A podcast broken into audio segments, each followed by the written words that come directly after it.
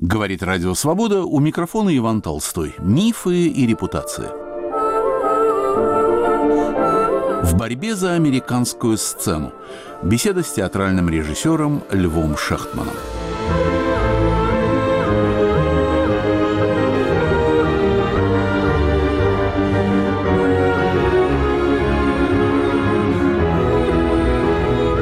Прошлой беседе Лев Шектман рассказывал о 70-х годах, годах своего режиссерского становления, учений в Ленинградском театральном институте и опыте работы в Вологодском областном драматическом театре. Я хочу напомнить один любопытный эпизод из того разговора – случай человеческого благородства. И я работал по распределению, как бы получил в Вологодском театре, стал работать там, а потом ситуация стала резко меняться в худшую сторону. Был назначен новый директор, потом новый главный режиссер, с которым отношения не складывались. По той причине, что, как они говорили, на них давили. У меня, я не знаю, как получилось, но у меня появился спектакль под названием «Сивильский цирюльник». До этого были другие спектакли, но «Сивильский цирюльник» это был таким катализатором. Это я уже осознанно, если там Шварца я делал как-то полуосознанно, то здесь я осознанно понимал, что я делаю с этим спектаклем и почему я выбрал «Сивильского цирюльника». Если вы помните, это пьеса Бомарше, и Фигара там помогает Альмавиви выкрасть невесту свою там и прочее, прочее. Но есть еще и замечательные его монологи из «Женитьбы» Фигаро. И понятно, что он не простой цирюльник Фигаро, он поэт. И поэт, которого гонят, которого преследуют в Испании. Ну, а так он поэт, ему нужно было дать какую-то поэзию же, нужно было то, чего не было в пьесе. И я выбрал поэзию Беранже. Довольно острую поэзию Беранже. А с другой стороны, совершенно законную, законную и выпущенную да, сто тысяч да, раз. Совершенно верно. И мы решили это сделать музыкальным образом. Он не просто читает стихи, он поет это. Это как бы вот на каждой минуты какие-то. Он поет. Был композитор, который написал замечательную музыку на стихи Беранже, Сережа Гринберг. И мы выпустили этот спектакль. И тут началась действительно какая-то уже для меня понятная суматоха. На худсовете, когда все собрались, начали все ругать за то, что я исказил пьесу Бомарше. Я сказал, как же я исказил, если это все... Но стихов Баранже же там не было. Сейчас, конечно, они очень крепко посмеялись, что как. Сейчас обращаются с классикой.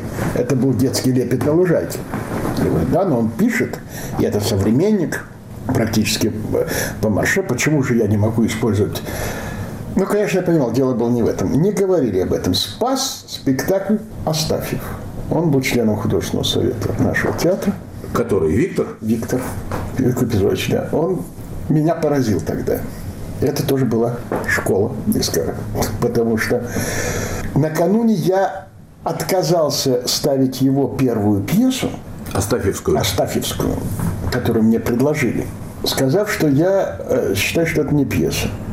Плохая какая-то пьеса, плохая драматургия, человека не понимающего в этом. Я бы лучше поработал с ним над инсценировкой «Пастуха и пастушки», например, не делал вот эту вот пьесу. Конечно, ему об этом рассказали. И когда пришел новый главный режиссер, первое, что он сделал, взял пьесу «Оставь Это что, сумасшедший, как считали, может, быть. Сидел в городе Астафьев, а ты отказываешься от кого, Что я выбрал? Сибирский цирюльник. И в момент, когда принимал худсовет Сибирский цирюльник, тогда же должен был худсовет утвердить и постановку по пьесе Астафьева. Поэтому он сидел на худсовете.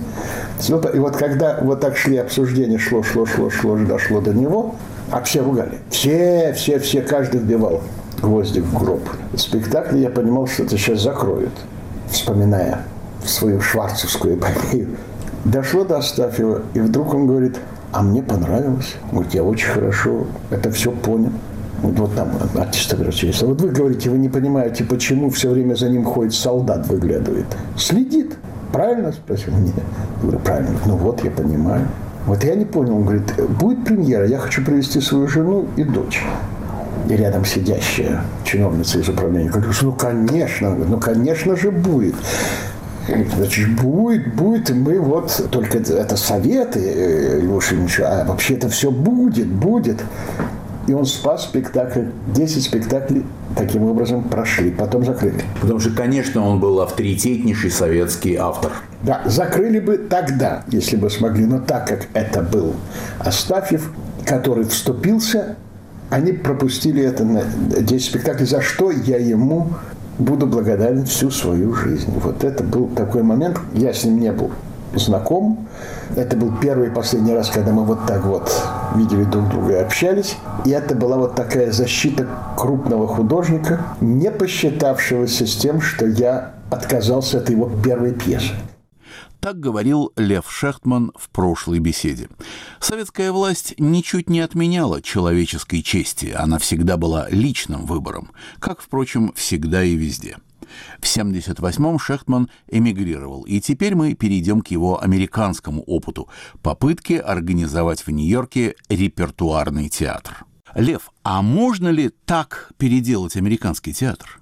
Ну, переделать, наверное, вряд ли, но создать репертуарный театр заново на новой основе. Теоретически можно, и мне кажется, я все равно продолжаю верить до сих пор, может, я сумасшедший, что это можно сделать и практически. И мне кажется, что именно репертуарный театр, это будет, может быть, тот самый театр, который сработает и экономически. То, что не работает, как ни странно, до сих пор в Америке, в американском театре, потому что очень мало количество спектаклей, которые по-настоящему зарабатывают деньги. Это, как правило, коммерческие спектакли, как правило, в основном мюзиклы, и больше на этом ничего нет, если не считать только, э, наверное, балетных спектаклей, оперных. А может быть, и они не срабатывают каким-то таким образом, что зарабатывают деньги. Но репертуарный театр может зарабатывать деньги несколько в ином каком-то аспекте, чем сейчас работает весь американский театр.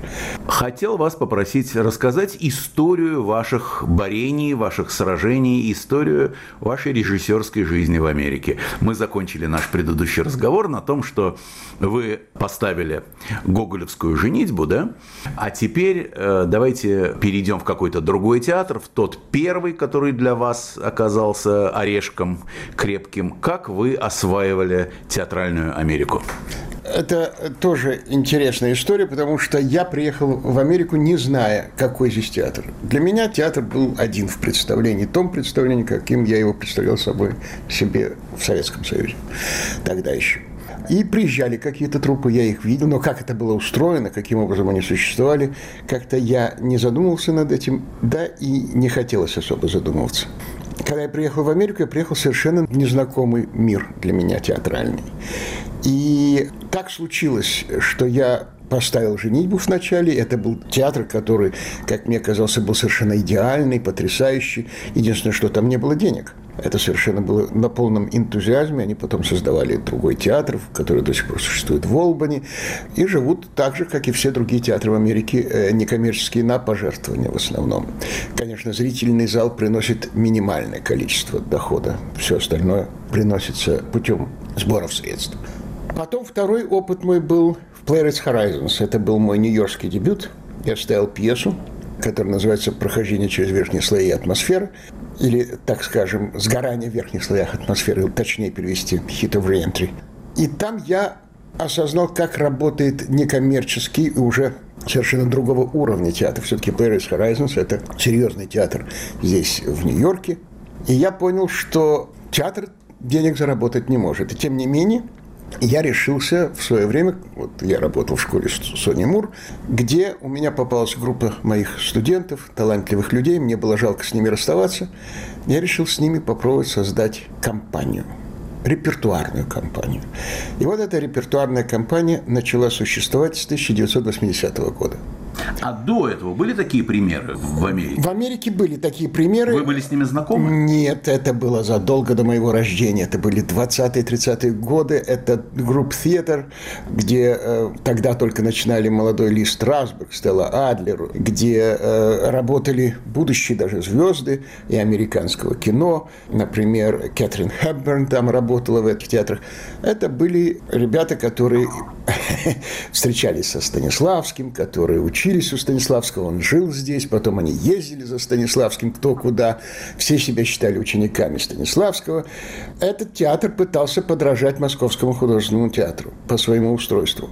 Но все перебил кинематограф. Кинематограф увлек артистов, там были деньги, там было все. Мало того, они еще с успехом перессорились друг с другом. Каждый создал свою собственную школу, считая себя самым настоящим последователем Станиславского – и так оно и сохранилось. И сохраняется, в общем, даже до сих пор, несмотря на то, что уже эти люди ушли из жизни. Школы их существуют. Стелла Адлер, школа Ли Страсбурга существует, HB-студия э, Ута Хаген и Беркова. Хотя они не считали себя учениками Станиславского, была отдельная. Заодно тоже Майзнеровская студия. Это все существующие направления здесь, в американском театре. И даже Михаил Чехов, который создал свою студию в Лос-Анджелесе, он тоже говорил о том, что его учение основано на учении Станиславского. Так оно и есть, это никто не отрицает. И я, когда начал э, свой театр, мне казалось, вот я ухватил жар птицу за хвост. Я могу создать репертуарный театр, и вот репертуарный театр и будет существовать, и выживет. Выживет на зло всему тому, что происходит здесь, а может мы даже ухватим этот рычаг и перевернем все представление о театре. Ну, я, мне было тогда чуть за 30 лет, я был идеалист, и да, даже не был 30. В 80-м году мне еще не было 30 лет, даже мне было 29 лет. Но на протяжении всего этого десятилетия, до 90-го года, я верил в то, что это может произойти. Какие были ваши практические шаги для этого? Практические шаги, прежде всего, вот это, наверное, была моя ошибка, и самая главная ошибка, что я считал, вот у нас будет хорошая группа, тренированные артисты, хорошая постановочная часть, и вот это и приведет зрителя. Сарафанное радио сработает, и все пойдут в театр дружно и весело, и все будет очень хорошо. Это было наивно так считать. Потому что, во-первых, все стоит очень дорого. Мы начали с того, что стали работать сначала в районе, здесь в Нью-Йорке был такой мясной район, Сейчас он очень такой э, респектабельный, фешенебельный, они все перебрались. А тогда были мясные склады, и где-то один домик, где тоже когда-то были мясные склады, они решили отдать художникам. И вот один домик был художник, где в основном они писали, конечно, туши, которые висели, стекали кровью и прочее. И один вот такой небольшой... То это... есть такое чрево не Парижа, да, а Нью-Йорка. Нет, да, Нью-Йорка, да. А какие это места, какие улицы? Это э, между 10-й авеню и Вашингтон-стрит. Это вот такой вот промежуток был у нас. И на 14-й улице. Там был крайний такой домик, там тоже сейчас очень фешенебельное какое-то место. На втором этаже мы сняли небольшой лофт, такую длинную комнату, стали репетировать, думая, что мы будем репетировать в этом месте. Мы все сбрасывались и тогда это можно было. Нам стоило, этот лофт стоил 300 долларов в месяц. По нынешним временам смехотворная сумма. Мы могли все сбрасываться и так оплачивали свое пребывание там мечтая о том, что начнем уже играть и будем зарабатывать и перестанем платить из собственного кармана. Стали искать театры и поняли, что стоит это безумно дорого. Страховки, аренда помещения и так далее и тому подобное. Поняли, что мы не потянем. И тогда пришла в голову идея, а давайте мы прямо вот здесь и создадим театр. Мы построили такие места для, того, для зрителя, ну, как ступенечками такое, оно шло наверх, куда помещалось 19 человек. Двадцатый мог поместиться, но он периодически вываливался в коридор. Так, ему нужно было подбирать стул и опять... Ну, лучше бы на сцену. Да, да. Было тайным действующим лицом. Да, но сцена была отдельно. Все-таки за кулисья совершенно никакого не было. Был совершенно небольшой промежуток, где артисты стояли иногда в свитерах, потели до невероятности, было очень жарко, но создавалось ощущение, что они уходят за кулисы и куда-то пропадают. Потом, когда зрители заглядывали за, за это за кулисы, они тут же утыкались лбом в стену, и это было не очень странно. Но, тем не менее, такая иллюзия создавалась. Мы там стали играть, и, естественно, это стало пользоваться успехом. Зритель пошел, все это, Лев, простите, на английском языке? На английском языке, да. Я не верил и не верю, скажу вам до сих пор, в создание русскоязычного театра в Америке. Хотя... А ведь был в Нью-Йорке, и не один. Да, были. Вот это и есть, к сожалению, вот это вот прошедшее время. которая это как бы подтверждает мою теорию. Хотя сейчас, в настоящее время, он может быть, мне кажется, русско-американский такой театр, в связи с тем, что появились новые технологии, бегущая строка, где можно переводить, э, и тогда можно занять хороших русских артистов, у которых только одна беда, они говорят с сильным акцентом по-английски. И даже дело не в акценте, как я потом понял, а потом я понял и в самой логике речи бывают пробелы, потому что, используя способ мышления по-русски, вкладывая это в английский текст, получается так, такая же неразбериха, если не большая даже, чем просто акцент. Есть люди, которые разговаривают с акцентом, но совершенно понятно и ясно, что они в это время чувствуют и переживают, и как это все происходит. А есть люди, которые говорят, может быть, с меньшим акцентом, но по такой логике строит фразу и употребляет фразу, что понять очень сложно, о чем они говорят. Хочу подхватить это ваше наблюдение. Действительно, вот в радиоработе часто сталкиваешься с тем, что иностранец читает какой-то русский текст. Да, да. Даже классический, даже который он знает. Более того, преподаватель, который преподает этот самый текст своим студентам в течение многих лет. И вот он садится к микрофону и начинает просто произносить. И ты видишь, что не бельмеса, дорогой господин, не понимает на самом Или деле. очень неорганично. Может, и понимает, но неорганично выходит. Совершенно верно. У него ударения смысловые, акцентуация не на тех совершенно словах. Э, там, где нужно на предлог ударить, он ударяет на само слово и наоборот. Словом, конфуз, Иванович, получается получается. Так что я очень хорошо понимаю, что вы имеете в виду. Да, да, да. Это вот, вот именно это. И поэтому у меня был один артист только, э, говорящий по-английски, который мог действительно мыслить вот в этой логике. Он говорил с акцентом, это у нас у всех есть акцент, но понятен был очень. Но вообще, в конце концов, это же нау- научаемо. Да, Альберт Махцер. Но это и научаемо, и здесь, конечно, нужен слух, нужен талант, нужно умение воспринять этот, этот язык. Он у него американка жена, он в основном обитает в англоязычной среде, он сам по себе отличный артист, он э, поет, он играет, у него слух отменный, и это тоже очень важно. Это... Переимчивый княжнин. Да, да. да.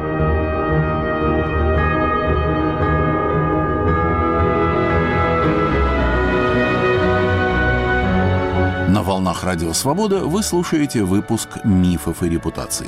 У микрофона Иван Толстой. В борьбе за американскую сцену. Беседа с театральным режиссером Львом Шехтманом. И что же это была за пьеса, которую вы выбрали самой первой? Вы знаете, их было три. А это интересно, это была та же «Женитьба». Гоголь. Так, не сойти которая, вам с этого. Которая места. пережила у меня три разных редакции. Я вообще не люблю повторять предыдущие постановки, но только в одном случае, если у меня вдруг возникает совершенно другая трактовка и совсем другое. Гоголь в этом смысле э, заразил меня именно этим. Вот «Женитьбу» я могу бы и сейчас еще раз помог бы поставить совсем по-другому, совершенно в иной редакции, совсем э, с другой точки зрения. Это э, великолепная, конечно, великая пьеса, Единственное, пожалуй, в своей строении, к чему она вступает, пьесы того же Гоголя «Ревизор». А я обожаю гоголевскую пьесу «Игроки». Хорошая пьеса, очень хорошая пьеса. Он вообще, а ее практически он, никто не знает. Да, Вы знаете, он, ее не читают. Да. Вот с кем не говоришь, игроки Напомни, про что это? Ну да, да. Напой. Ну, считается, что он еще якобы ее не закончил, там есть какие-то такие. Но она уморительно смешная. Она очень. Да, вообще все, что он, э, все, что он пишет, уморительно смешно. И это в характерах, это в, даже не столько в самой ситуации, потому что мы привыкли к анекдотичным ситуациям. У него нет анекдотичных ситуаций, а у него есть выписанные характеры и реакции персонажей настолько экстравагантные, необычные, абсурдные. И тем не менее психологически достоверные. Психологически достоверные и в то же время абсурдные. И вот этот абсурд, вот я, и не зря многие считают его родоначальником абсурда, я лично так считаю, что это родоначальник театра абсурда. Это Гоголь. Это совсем не то, что имел в виду Достоевский, когда он вырос из гоголевской шинели. Хотя у него тоже есть произведения, которые достаточно смешные, озорные, но, тем не менее, конечно, не гоголевский юмор. Не гоголевский Простите, юмор. я вас отвлек да, да, э, да. От, от самого первого спектакля. Да. Вот это был а, «Женитьба». Это то, чем мы открывались тремя спектаклями «Женитьба». Потом я сделал собственную инсценировку Джека Лондона «Мартин Иден». И мы э, поставили этот спектакль. И еще один, совсем третий, совершенно в иную сторону. Это цикл рассказов по Бертольду Брехту «Страх и отчаяние в Третьей империи». Как забавно. Гоголь, Джек Лондон и Бертольд Брехт – это, конечно, то, что в дорожной сумке, в Сидоре привозит человека из России. Очевидно, да. И вот вы, вы ухватили тут жар птицу за хвост, потому что я потом уже в конце десятилетия осознал, что я отыгрывался на России. Я ставил все то, о чем мечтал в России, и что вряд ли бы смог поставить. Там. Ну и что, и Довлатов э, переписал все свои рассказы и байки здесь, то есть он тоже отыгрывался да, на России. Да, Это совершенно да, нормально. Да, да, да, да. да. Эм, не знаю, нормально ли. Потому что что был делал Довлатов сегодня, мы не знаем. Это только мы можем предположить.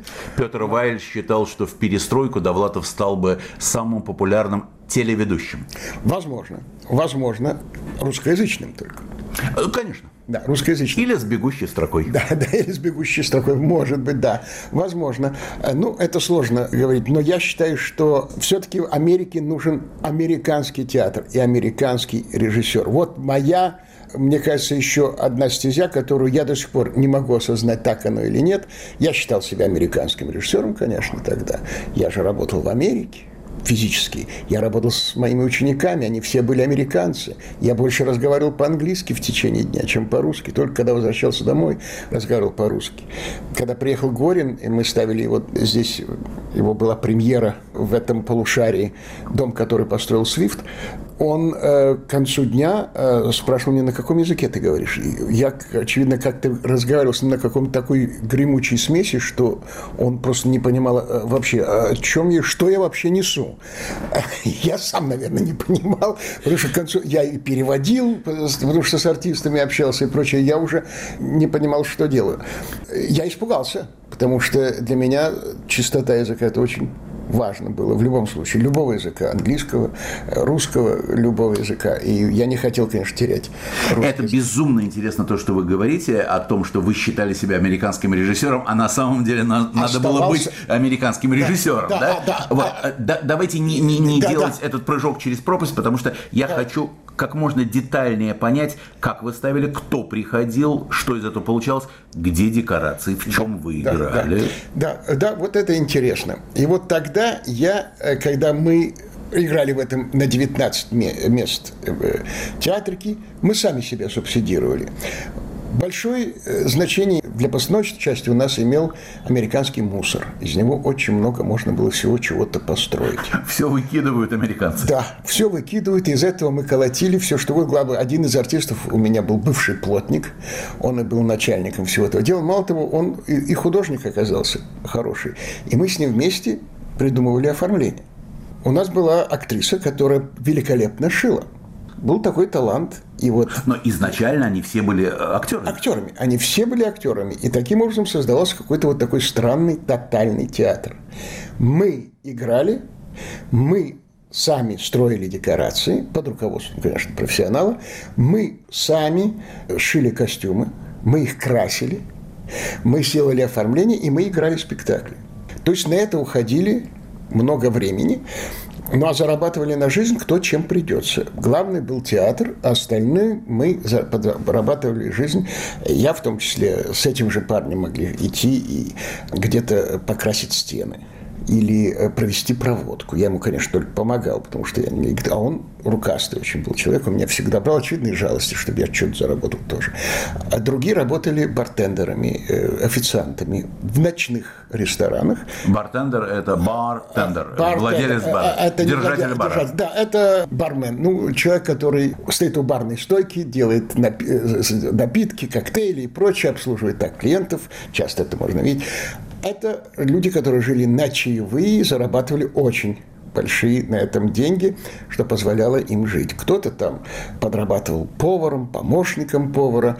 Была у нас женщина, которая работала с 9 до 5. Вот эта актриса, которая умела шить, она работала на Уолл-стрит. Она очень хорошо зарабатывала, и эти деньги ей были очень важны для своего содержания. Мало того, оттуда приходили к нам и спонсоры с Уолл-стрит, которые давали уже деньги на наши нужды. Это тоже была очень важная связь. Но она начинала работать после того, что приходила с работы, и когда шли репетиции, а ночью она сидела, шила. То есть так она любила эту профессию? Да, да, да. Нет, это были 10 лет такого затворничества, где э, эти молодые люди просто света Божьего не видели. Я, правда, с ними тоже в этом же и участвовал.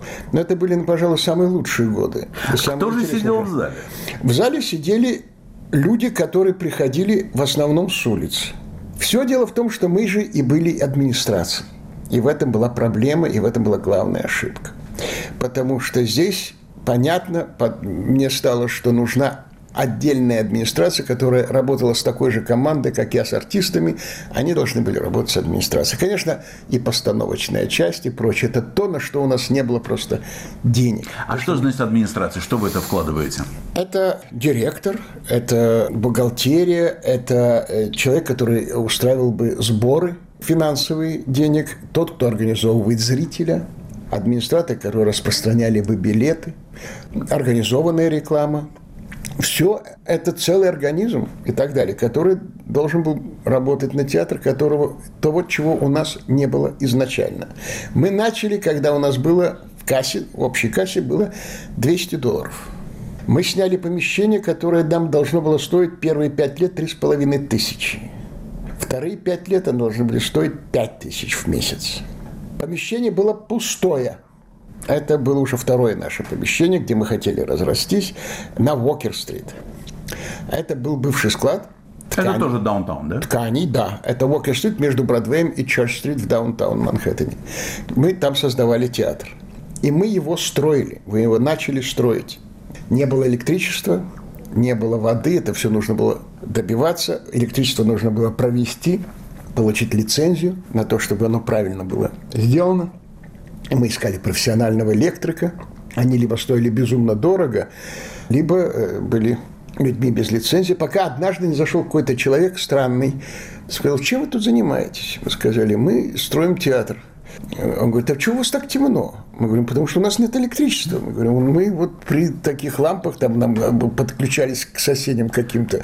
И так мы работаем. Мы говорим, а мы не можем получить лицензию. Он говорит, ну давайте я вам это сделаю. Я, мы говорим, а ты кто? Он говорит, я лицензированный электрик. А сколько это будет стоить? Он говорит, нисколько. Звали его Гюнтер Мозес, он уже покойный ныне. Вот такой такая фамилия странная, Мозес, Моисей такой.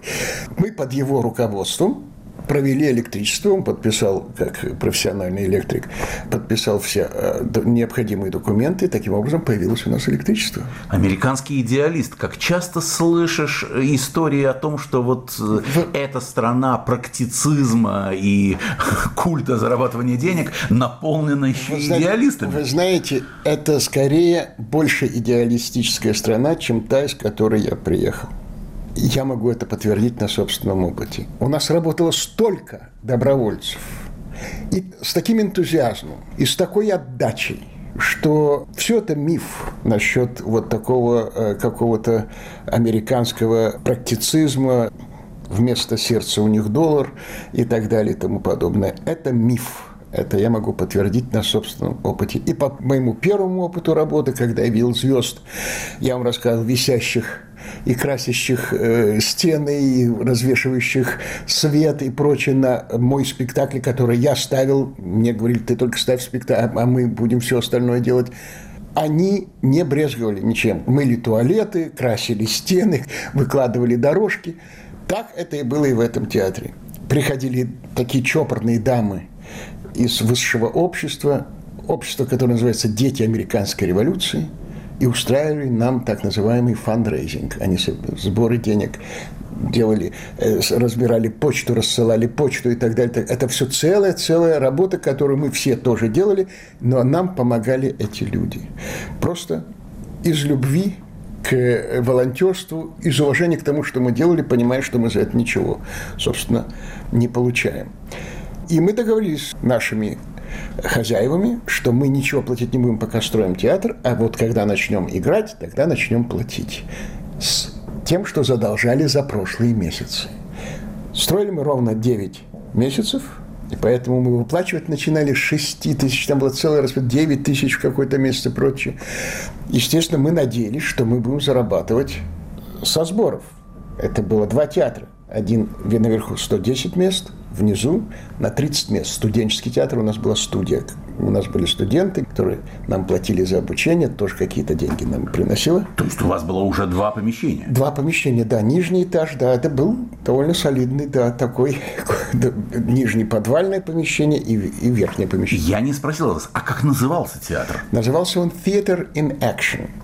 Театр действия или театр в действии, так как я преподавал систему простых психофизических действий, все время упоминал слово действие, действие, действие, я, все, я просил в названии должно быть действие каким-то образом. И вот получилось вот такое название – театр действия. И мы так просуществовали десятилетия в очень тяжелой борьбе, где, конечно, победила реальность, экономика. Мы не могли вынести этого, потому что зрители приходили случайные, по рекламе. Примерные спектакли были заполнены, а дальше, когда мы в нормальные входили русло, этим должны были заниматься специалисты, а мы ими не были. Те, кто не участвовал в спектакле, сидели на кассе, продавали билеты, занимались э, зрителями, рассаживая их. Другой спектакль, тот, кто был свободен, тоже этим же занимался. То есть это была вот, был такой вот тотальный театр. И в этом смысле тоже свой интересный опыт и важный опыт, как мне кажется. Но, тем не менее, это идеализм, который долго продержаться не мог. И продержался дольше, чем я мог бы предположить, 10 лет. И когда стало ясно, что вот так дальше тянуть уже, в общем-то, невозможно, мы выдыхаемся, мы не сможем. Э, вот да и личной жизни не было ни у кого никакой. И я понял еще одно, что я завершил свой личный творческий путь из того, что хотел ставить. Мне нужно было придумывать какой-то другой театр. Лев, что же вы успели за эти 10 лет поставить? Вот вы упомянули «Женитьбу», а потом, ой, ой, ой, ой. соответственно, у меня, Джека Лондона и Брехта. У меня было очень много. У меня был Камил, в репертуаре. Что это именно? Э, «Справедливые убийцы» или the, the Just Assassins, я не знаю, скорее так, «Справедливые покусители-убийцы». Это о Каляеве, русской революции, тоже связано. Дом, который построил Свифт, Горина. Это была «Чайка» и «Вишневый сад» Чехова. Это «Стеклянный зверинец» Теннесси Вильямса, который я потом повторил уже несколько по-иному в Петербурге, чуть позже я его повторил. Это была такая интересная двулогия, где мы поставили Теннесси Вильямса и Чехова, рассказ Чехова «Харистка» и Теннесси Вильямса называется «Леди Лакспурского лосьона». Оно как-то очень точно сочеталось вместе. Был ли записки сумасшедшего моноспектакль, который играл на замечательный артист Дру Дикс.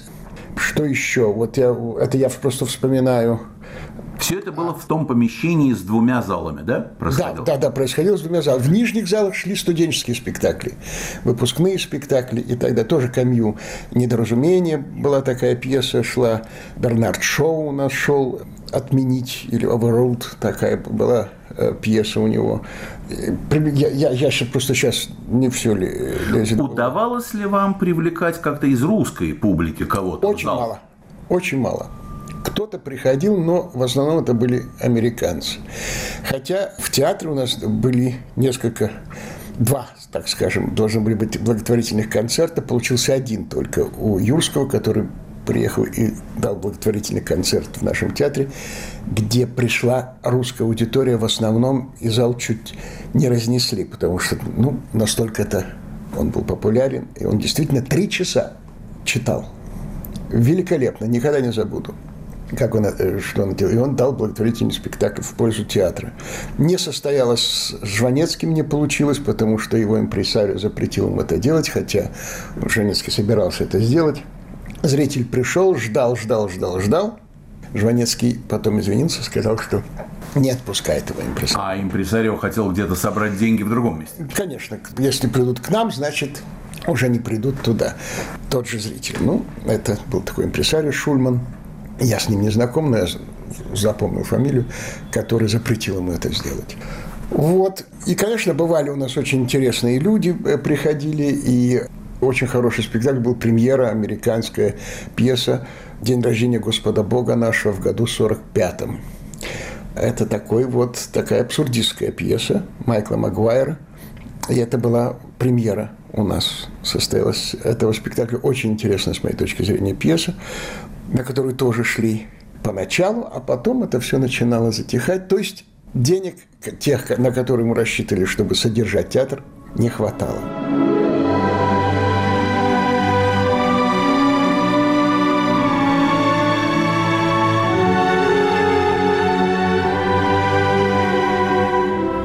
Свобода, мифы и репутации. У микрофона Иван Толстой. В борьбе за американскую сцену. Беседа с театральным режиссером Львом Шехтманом.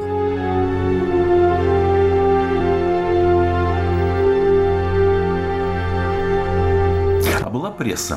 Была русскоязычная пресса регулярно. Была и американская пресса. Нью-Йорк Таймс в основном писала не на все спектакли, и не всюду они приходили. А была пресса, реже Village Voice и какие специфические театральные издания, которые писали. Но этот эксперимент не совсем не удался. Все-таки театр, может быть, и мог бы существовать, если бы я его самостоятельно не закрыл, сказав, что дальше нужна пауза, нужно понять и разобраться, куда мы идем. Вот она и продолжается по сей день. Это пауза, эти люди уже выросли, взрослые, у них за это время выросли дети, они женились. Интересно, что никто друг с другом так не... Они были там все бойфрендом и гелфренд, многие из них все разошлись, все женились на разных или вышли замуж за разных людей, взрослые дети уже.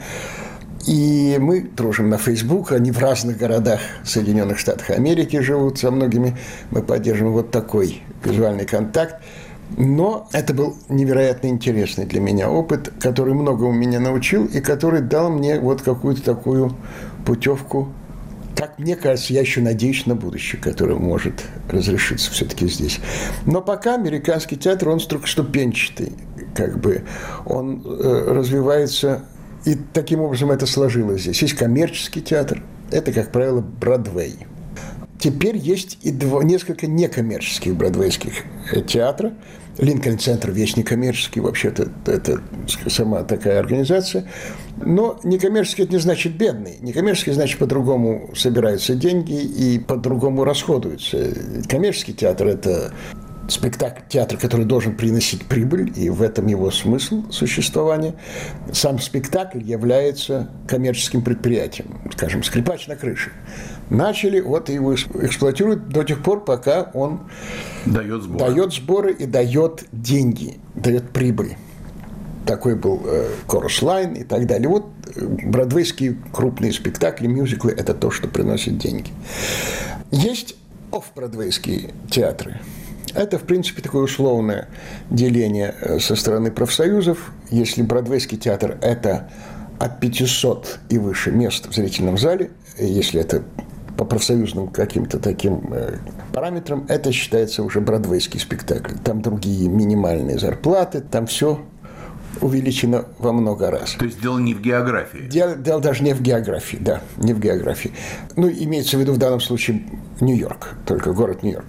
Офф-Бродвей – это до 500, 499 мест. Это офф-Бродвей. Это может быть как коммерческая постановка, так и некоммерческая постановка.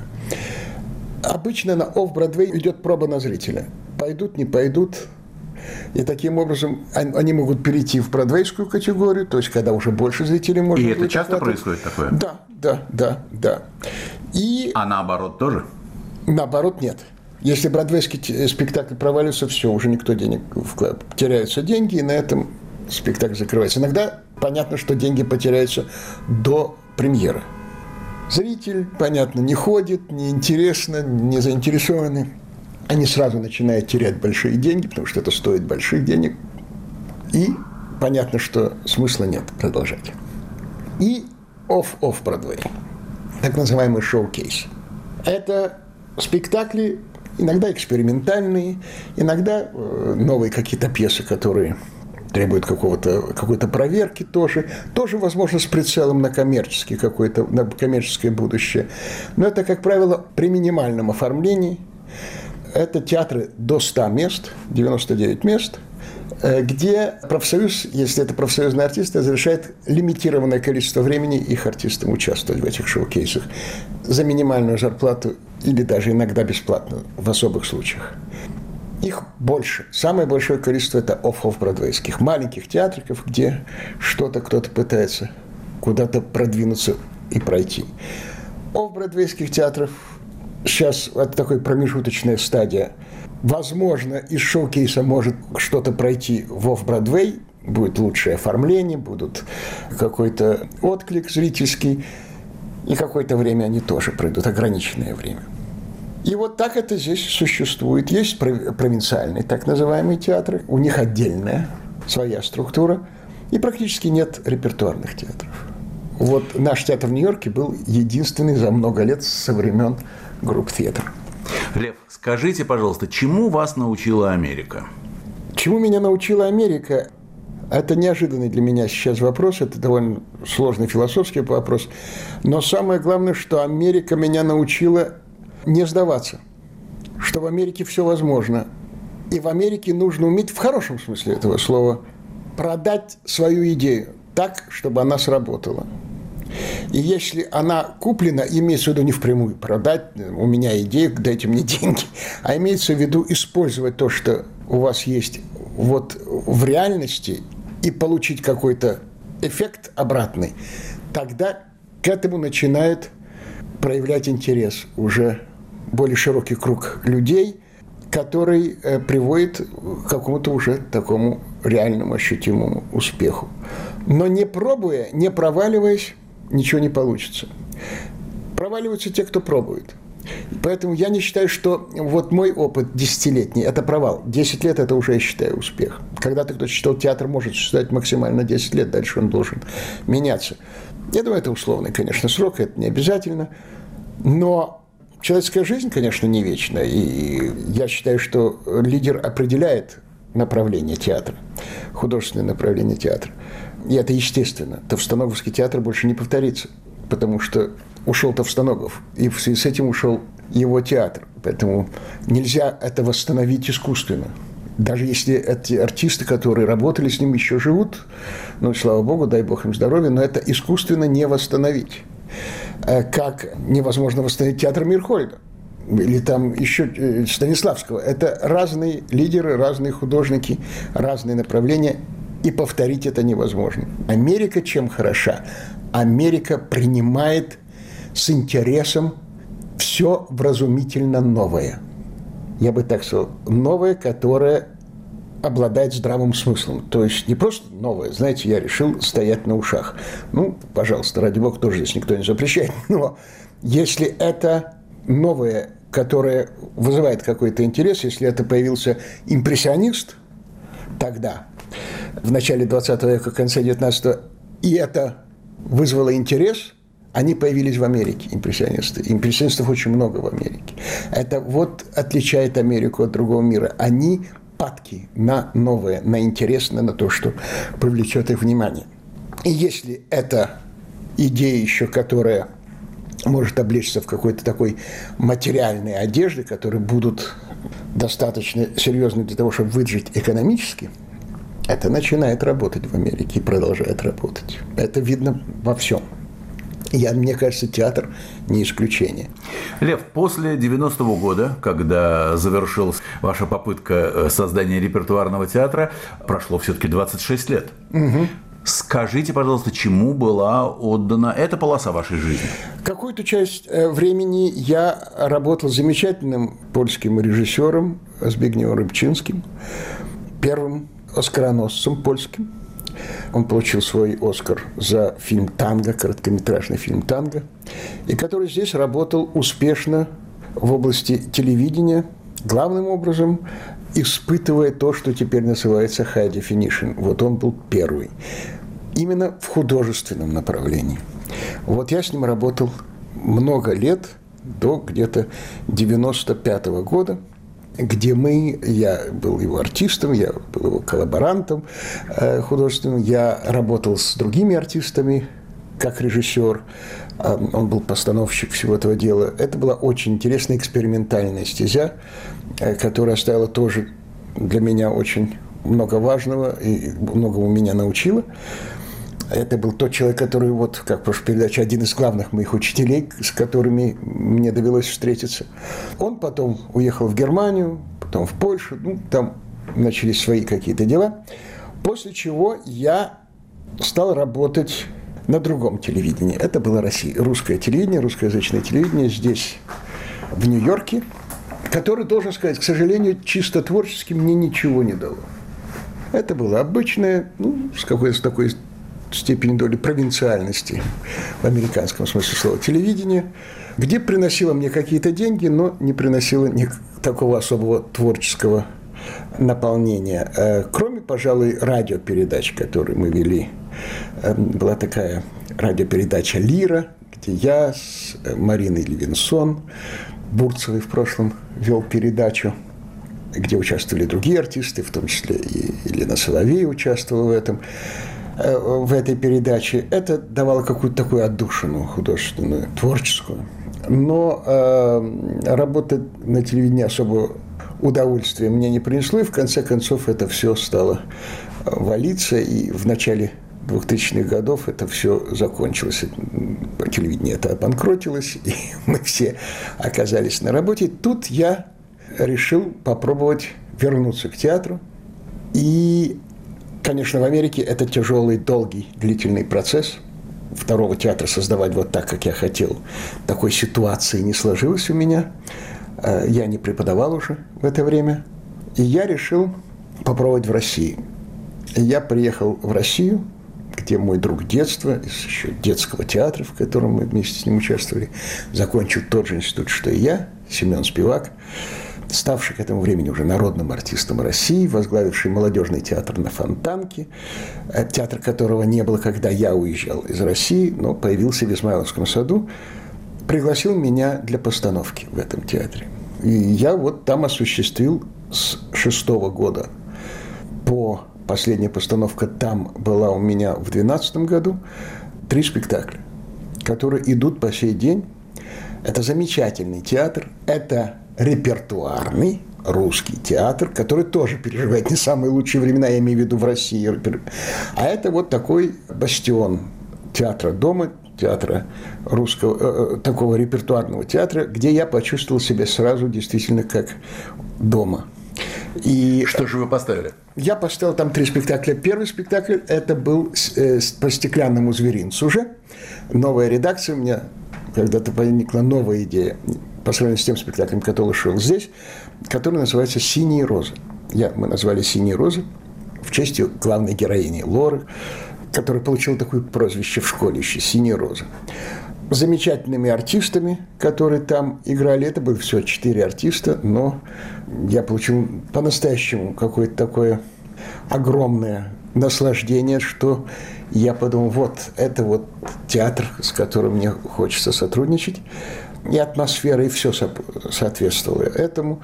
Потом меня пригласили на второй спектакль, и я сделал инсценировку по роману Йозефа Рота, который называется, э, роман назывался «Иов», и спектакль называется «Иов». Это я поставил в восьмом году, этот спектакль. Он тоже до сих пор идет и пользуется, слава богу, успехом, и живет этот спектакль. А Йозеф Рот э, оказался близко к тем местам, где я родился. Я родился на Западной Украине, в Черновцах.